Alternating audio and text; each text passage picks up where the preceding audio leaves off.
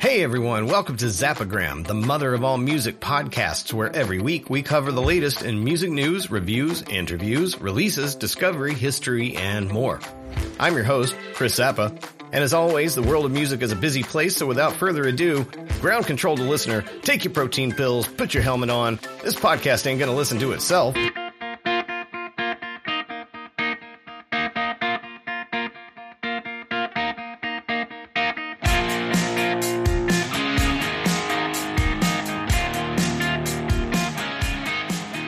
Hey everybody, welcome back to Zappagram, the mother of all music podcasts and newsletters. We're on episode 59.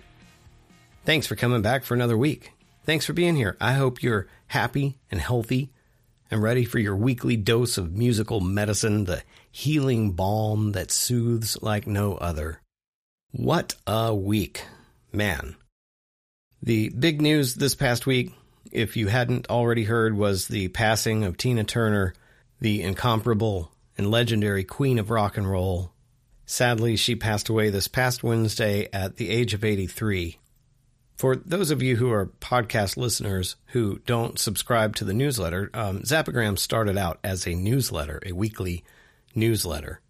After about a year of doing the newsletter, I decided to add a podcast. When I launched this podcast, the uh, tagline was Zappagram, now with more podcast.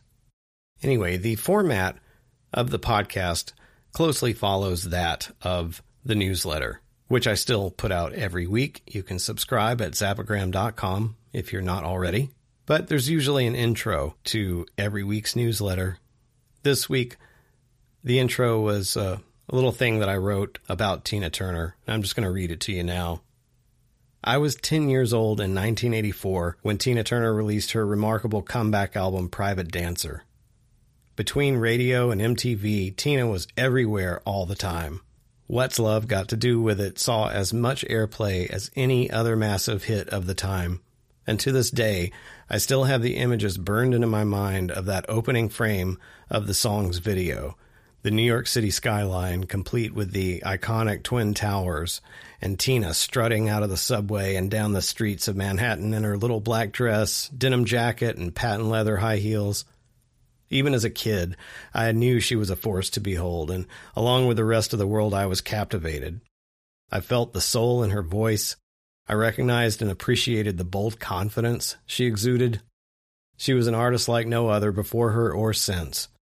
Although she had retired from performing for more than a decade at the time of her death, it kind of felt like she was just always there and that she always would be. I suppose it's typical to feel that way about the artists who've always been part of our lives it's hard to imagine a world without them in it. I've listened to her music a lot this past week. I've gone back and watched her old videos and many of her fabulous live performances. I've read countless tributes penned by her peers and by the consequent generations of artists she's inspired. Tina Turner was, and always will be, the portrait of strength and class, of heart and soul, of grit and tenacity, the one and only undisputed queen of rock and roll. I have a lot more to talk about with regard to Tina and her passing, but we'll get to that later on in the show. Every week I kick things off with a quote, and it seemed only fitting that this week the quote would come from Tina Turner, who once said, Sometimes you've got to let everything go. Purge yourself. If you're unhappy with anything, whatever is bringing you down, get rid of it. Because you'll find that when you're free, your true creativity, your true self comes out. People think my life has been tough, but I think it's been a wonderful journey. The older you get, the more you realize it's not what happens, but how you deal with it. I'm glad that she looked at her life as, as a wonderful journey because she certainly had her uh, share of highs, super high highs, and, and super low lows. She went through and dealt with some of the worst and hardest things that anybody can deal with in this lifetime, but she came out on top and uh, she was always just such a, a, an example of strength and, and of class. And her death has has really made me think. You know, we have all of these living legend artists that are still with us. That much like Tina Turner, we sort of take for granted that they're always going to be there. And it just strikes me that we're going to need to prepare for the fact that we're going to lose a lot of our legendary artists, you know, soon over the over the next coming years. It's going to be more and more of a thing that we're going to I don't know that we ever get used to it. It's it's not the kind of thing that you want to get used to, but um, it's just it, death is part of life people die all the time. It's just, uh, you know, it's what happens, but it sucks and we're never going to get used to it. And I kind of hate this saying, but it, it is what it is. Moving on, we've got some other stuff to cover before we get into this week's music news. Every week I have a poll. I call it Rock the Vote. And uh, I always want to know what you guys are thinking. What's your opinion? So this week, I'm asking, what do you think of all the recent changes to Spotify? Your options are do not like, I hate change. It's good, the app's needed updates. Or I don't use Spotify, so I don't know. Sound off in the poll and let me know what you guys think. You know, everybody with any sort of professional endeavor has a mission statement. My mission, as I see it, is uh, covering music news and highlighting what's going on with the bands and the artists that we all know and love and uh, letting you know what new releases are coming up. But uh, in addition to that, I also think that part of my mission is highlighting and bringing attention to lesser known artists, unknown artists, perhaps, up and coming artists, if you will. And so every week I do a playlist that accompanies this here podcast and music newsletter. And that playlist is made up of new and old. This week's playlist, playlist number 59, is no different. Zappagram playlist number 59 features music from the great Tina Turner, a new band that I'm really excited about called The Beaches. They're fantastic, man. I actually put two songs of theirs on this playlist. Their two most recent singles because they're just so damn good. This band is uh, garnering a lot of attention, and if they don't get huge, then we know something is wrong in the world because this band deserves to be huge. I also have music from an up and coming artist, Ayla Tesler-Mabé. I believe I'm pronouncing her name correctly. A band called Bathe Alone, Devon Gilfillian, Bird and Byron, Jenny Lewis, Wilder Woods, Sonja Midtune, Lucy Clearwater, Gillian Redstone, Cowboy Junkies, Susto, Labi Siffre, and Talk Talk, all on this week's playlist, number 59. That is available on both Spotify and Apple Music. As well, I have a master playlist, which you can also find on Spotify and Apple Music that contains all of the music from all of the weeks that we've been doing this. I believe there's something like 25 or 26 hours worth of music on there. So be sure to check that out. Links for that are in the newsletter. Once again, if you're not already subscribed, please go to zappagram.com and sign up today. It's free. And hey, on that note, you know what time it is? It's time to jump into this week's music news.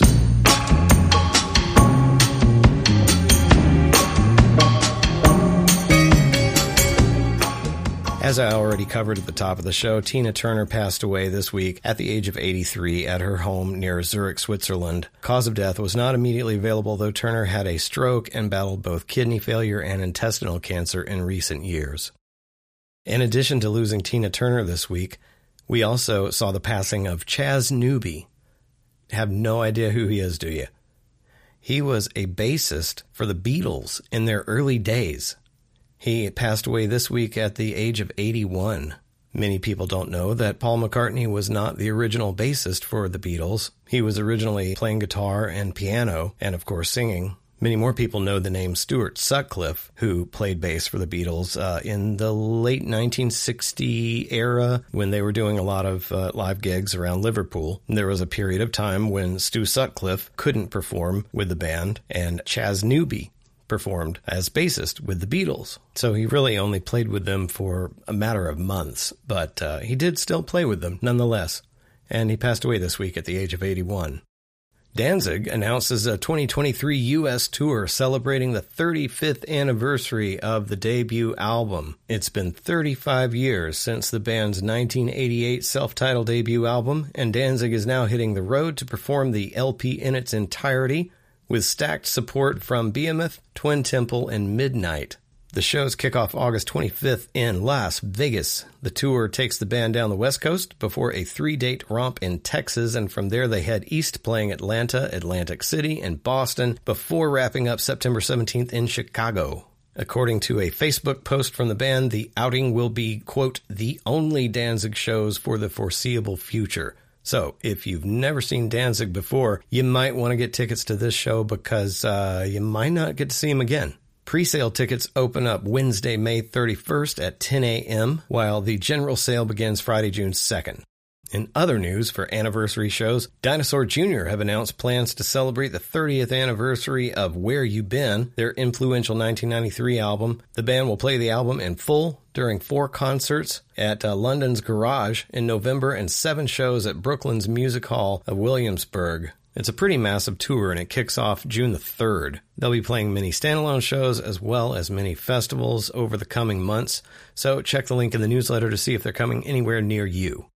The Tom Petty estate has accused an auction house of dealing in stolen property of the late singer, with the family announcing on Wednesday that it would pursue, quote, swift legal action against the Boston based RR Auction.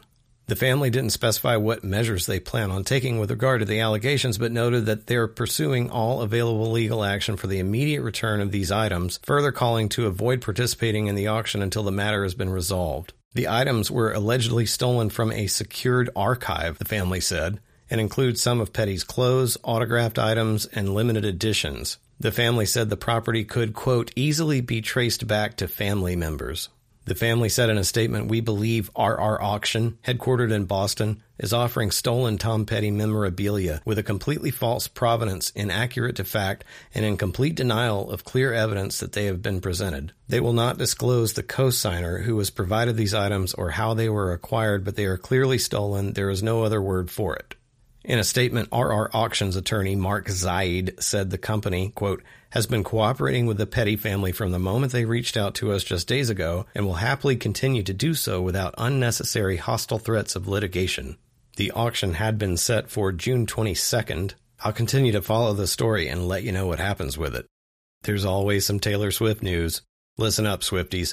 Taylor Swift released a deluxe version of her album Midnights this past Friday, May 26th. This one's called the Till Dawn edition. The original album was released, and then she released an edition called 3 a.m., the 3 a.m. version, and now she's releasing the Till Dawn edition. So this new one includes the original album, the 3 a.m. tracks, a bonus song titled Hits Different, which was included only on the Target releases that were sold at Targets, and two more new songs. A new version of the song Karma with Ice Spice, and a new version of Snow on the Beach featuring Lana Del Rey, as well as another track titled You're Losing Me. Seems like every time you turn around, there's a new release from Taylor Swift. This, of course, makes Swifties everywhere happy. So uh, it's a good thing. Okay, here's a fun story. You know how uh, Noel Gallagher of Oasis and Liam for that matter. But the uh, the Gallagher brothers are no stranger to controversy and uh, saying whatever they want to say about whatever. Okay, Matt Healy from the 1975 recently brought up in an interview that uh, Liam and Noel Gallagher needed to uh, grow up and reform, saying something to the effect that, uh, you know, nobody wants to go see either one of them solo as much as they would like to go see Oasis back together. And Noel Gallagher was being interviewed by Spin for promotion for his upcoming album Council Skies, which drops soon. When this uh, topic came up, when Noel was asked about what Matty Healy said, his response was, Oh, that fucking slack jawed fuckwit. What did he say? He would never be able to imagine it. He needs to go over how shit his band is and split up. He went on to explain why he isn't interested in pursuing an Oasis reunion, claiming that he feels the band had already achieved all it set out to accomplish, saying, If Oasis hadn't fulfilled its potential, I might have a different attitude towards it, but as Oasis did everything it set out to do and more, I don't see the point. It was a moment in time, and if you missed it, tough shit. I missed the Sex Pistols, and I've managed to get over that, so people should get over it. Love him or hate him, he just shoots straight as a fucking arrow, man. Doesn't mince words. It's actually pretty funny. Billie Eilish has hit out at the quote, women hating ass weirdos, end quote, who criticize her fashion choices online. Taking to her Instagram stories this weekend, Eilish discussed how she was criticized for wearing masculine clothing when she first emerged, yet is also now being blasted for wearing more feminine outfits. She wrote, I spent the first five years of my career getting absolutely obliterated by you fools for being boyish and dressing how I did, and constantly being told I'd be hotter if I acted like a woman. And now, when I feel comfortable enough to wear anything remotely feminine or fitting, I changed, and I'm a sellout. And what happened to her? Oh my god, it's not the same Billie. She's just like the rest of blah blah blah. You guys are true idiots. LOL. I can be both, you fucking bozos. Let women exist. Fun fact. Did you know that women are multifaceted? Shocking, right? Believe it or not, women can be interested in multiple things. Also, that femininity does not equal weakness? Oh my god, insane, right? Who knew? And also totally unheard of and insane to want to express yourself differently at different times. Suck my absolute cock and balls, you women hating ass weirdos, she concluded. I gotta say, I'm with Billie on this one. Finally, in our main music news segment, Kurt Cobain's smashed guitar sells for nearly $600,000 at auction. The instrument in question is a black Fender Strat, which was reportedly broken by the frontman around the time that Nirvana was releasing Nevermind. Hosted by Julien's Auctions, it sold on Saturday, May 20th at a Hard Rock Cafe, New York City, and exceeding all expectations by reaching 10 times the expected value. Originally, the Axo sought to bring in between 60 and 80,000 bucks. Not only was the Strat used by Kurt Cobain around 1991 when Nevermind was released, but it also features signatures from all three band members, Kurt Cobain, Dave Grohl, and Chris Novoselic, Accompanying the guitar was a short note by Kurt Cobain written for his friend and musical collaborator Mark Lanegan, who passed away in February of last year. In the inscription, which is at the bottom of the guitar's body, Kurt Cobain incorrectly spelled his own name. Hello, Mark. Love your pal Kurt Cobain, and he spelled it K U R D T, washed up rock star. The name of the band, Nirvana, is written on the guitar as well, and it's spelled N I R V A N A A H. According to the auction house, the instrument was gifted to Mark Lanegan by uh, Kurt Cobain in 1992. The Strat was put back together ahead of the auction, but it still remains unplayable. But the identity of the buyer remains unknown. But the closing bid was five hundred ninety-six thousand nine hundred dollars, almost six hundred grand for a guitar you can't even play. I mean, granted, yes, it's cool, but Jesus Christ, is it six hundred grand cool? I don't know. In other news that may or may not be music related, but almost always is, I'm featuring four different things. The first, a podcast from Rolling Stone, Rolling Stone's Music Now podcast, tells a one of a kind story of the late Tina Turner, why Tina Turner was the queen of rock and roll. Secondly, an article from Consequence. It's a review, an album review of the Foo Fighters' new album, But Here We Are. Foo Fighters find greatness in grief on But Here We Are. Foo Fighters' first album after Taylor Hawkins' death is a brilliant meditation on grief. The album is not out yet. Comes out this coming Friday, the 2nd, June the 2nd. But this review is glowing and says it's their best work in 20 years. I already couldn't wait to hear it, and now I really can't wait to hear it. Third, I've linked an article from NME. Tom Waits is reportedly writing music again. This update came from the Icon's longtime music agent Paul Charles. Waits released his last studio album Bad as Me in 2011, and more recently his 1973 debut album Closing Time celebrated its 50th anniversary with a new vinyl reissue. A remastered version of the album is also now available on streaming platforms, and a special edition of the LP is set to arrive on June the 2nd. Pre orders are available now, but his agent sums it up by saying basically that he did a bit of recording and then he got distracted by the movie world for a while. The news is that he started writing again, and we've all got our fingers crossed for another return visit. That's great news. And finally, you know, I've, I've said on this show before about how doing this is like a full time job and listening to all the music that's being released and, and keeping up with everything. It's, it's a completely, it's a full time job that demands overtime. A lot of work goes into this. And now there's a new article out on Consequence. 120,000 new tracks are being uploaded to streaming services per day. See, when I said there's too much new music coming out to keep up with, I wasn't kidding.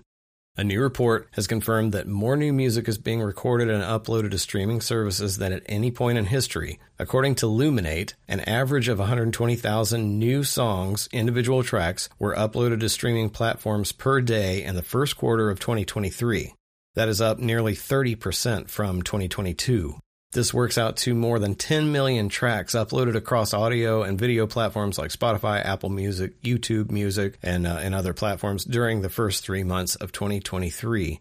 This company, Luminate, which supplies sales data for Billboard music charts, projects that over 43 million new tracks will be uploaded to streaming services this year if the trend continues. Last year, more than 34 million tracks were uploaded in total. Music fans are also streaming more tracks than ever. Global on demand audio streams were up 23% year over year in Q1 2023 in comparison to Q1 2022. So, no, no mere mortal could keep up with all the music that's coming out. In this week's Z-Rex Zappa's recommendations, I have three things I'm highlighting. Once again, my favorite music journalist working today, Amanda Petrusich, writing for The New Yorker, penned an amazing piece. The untouchable Tina Turner, Some People Perform Music, Some People Become Music. It's an amazing tribute to her, and everyone should go read that. Also considered required reading, Margo Price penned an essay for Rolling Stone on gun violence, protests, and privilege. Sit Beside Me in the Darkness is the title. The Nashville singer songwriter takes us through her protests following the latest Covenant school shooting in Nashville that happened recently. It's a very heartfelt, moving piece, and and again, I've, I consider it required reading. Everybody should check that out. There's a link in the newsletter for that. Lastly, uh, last week, the Foo Fighters made the announcement that their new drummer would be the legendary Josh Freese during a live stream of the band preparing for their upcoming concerts. I have found that live stream in its entirety and I have embedded it in the newsletter. So once again, if you're not subscribed, go to zappagram.com, sign up for that newsletter. It's free and check out this uh, video. It's about an hour long shows the Foo Fighters uh, preparing for their concert, shows them rehearsing. They've got a little skit where they have like other drummers come in and pretend like it, you know, like they're going to be the new drummer and uh, just like psych, psych, psych over and over and over until finally they, they land on Josh Freese. Yeah, it's funny. It's hilarious and uh, great to watch them all playing again. Good to see them back live. They just did their first show last night, I believe it was, maybe night before. I don't know, recently and uh, they're back at it. So it's good to see them back at it.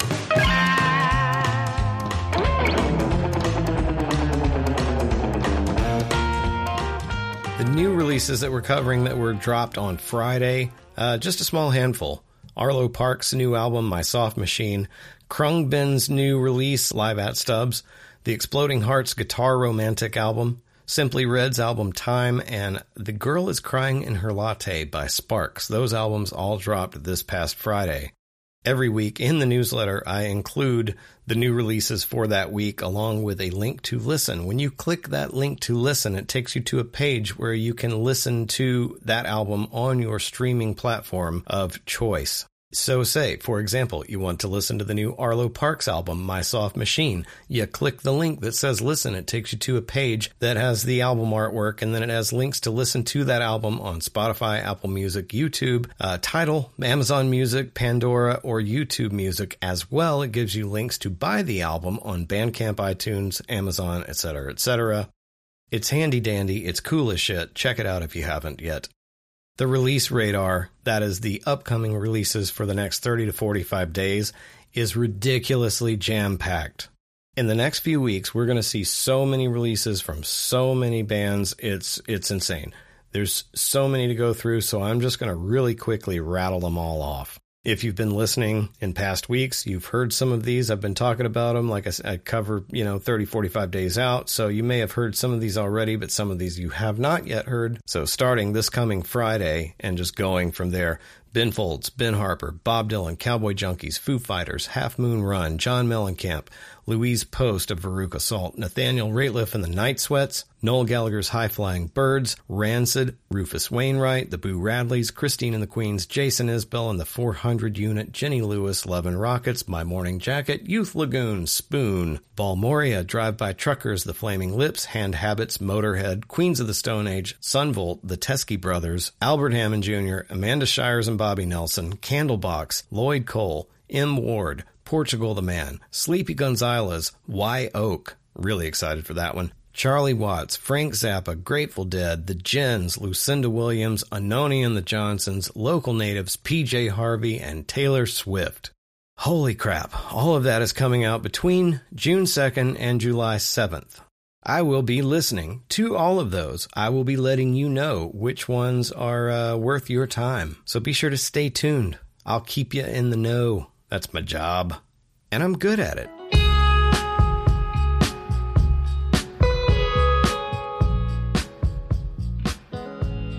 This brings us to our final segment on this date musical happenings of historical significance. Today, May 29th. In 1945, Gary Brooker of Procol Harum was born in London. May 29, 1955, Mike Porcaro, bassist of Toto, was born in South Windsor, Connecticut. That same day, May 29, 1967, Noel Gallagher was born in Manchester, England. And on May 29th, today, in 1997, Singer songwriter Jeff Buckley disappeared after going for a swim in the Mississippi River. May 30th, Klaus Flouride, bassist for Dead Kennedys, was born in Detroit, Michigan in 1949. May 30th, Topper Headon, drummer for The Clash, was born in London in 1955. Tom Morello, guitarist for Rage Against the Machine and Audioslave, was born in New York City in 1964. Stephen Malkmus of Pavement was born in Santa Monica, California in 1966. CeeLo Green of Gnarls Barkley was born in Atlanta, Georgia in 1975. And on May 30th, 2007, a leaked copy of the new White Stripes album Icky Thump was played on Chicago's radio station WKQX. Jack White personally called the radio station from Spain where he was touring to voice his displeasure. Here's everything that happened on May 31st. John Bonham, drummer for Led Zeppelin, was born in Redditch, England, 1948. Canadian singer Corey Hart, best known for his hit Sunglasses at Night, was born in Montreal in 1962. MC Daryl McDaniels, DMC of Run DMC, was born in NYC in 1964.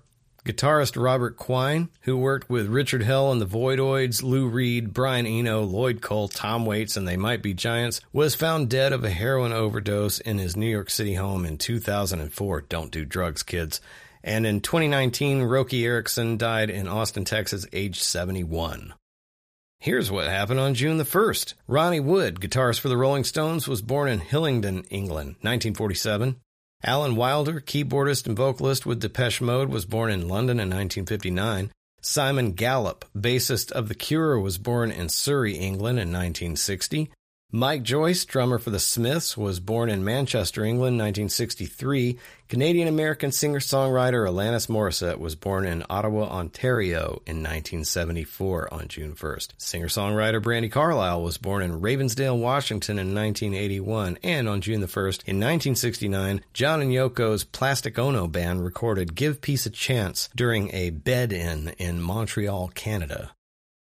On June the 2nd, way back in the day, Charlie Watts, drummer for the Rolling Stones, was born in London in 1941. June 2nd, 1944, composer Marvin Hamlisch was born in New York City. Michael Steele, bassist for the Runaways and the Bangles, was born in Pasadena, California in 1955.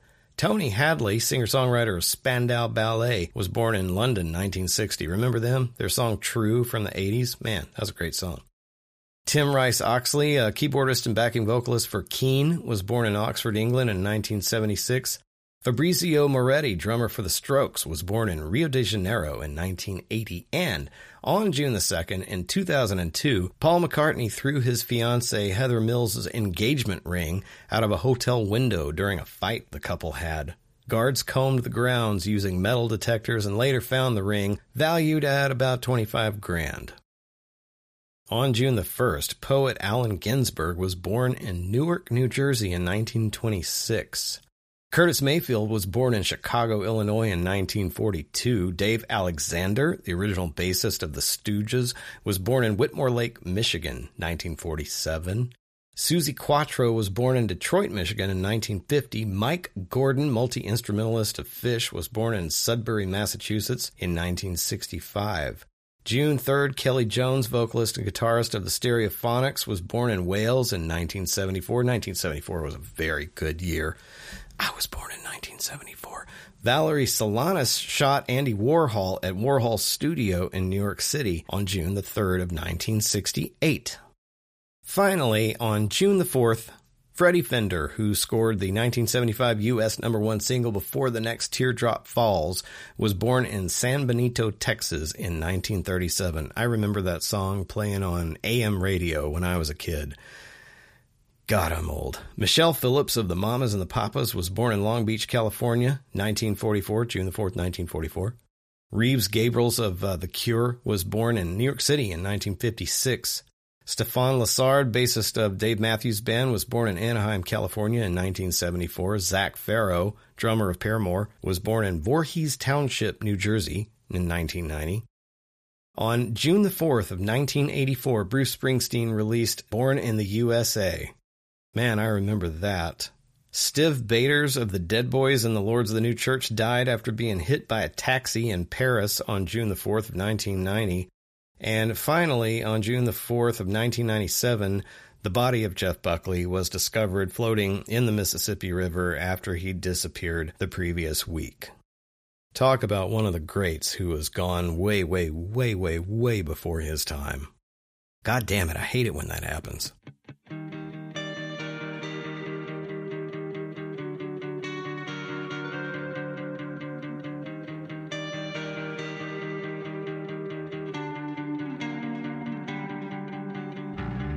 Hey, you stuck with me until the end, and I can't tell you how much I appreciate that. You are the best. No, really, I mean it. You really are. You are the best. Thank you so much for subscribing, for listening, for sharing this with your friends and enemies and family and random strangers on the street. As I covered this week, next week we've got a ton of new music coming out. I mean, a ton. Like four or five times as much music as came out this week. So be sure to come back I'll let you know what's been going on. I'll let you know what new music is uh, worth your time.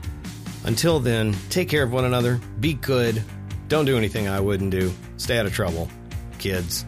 All right? Take care. I'm your host, Chris Zappa, and I am out of here.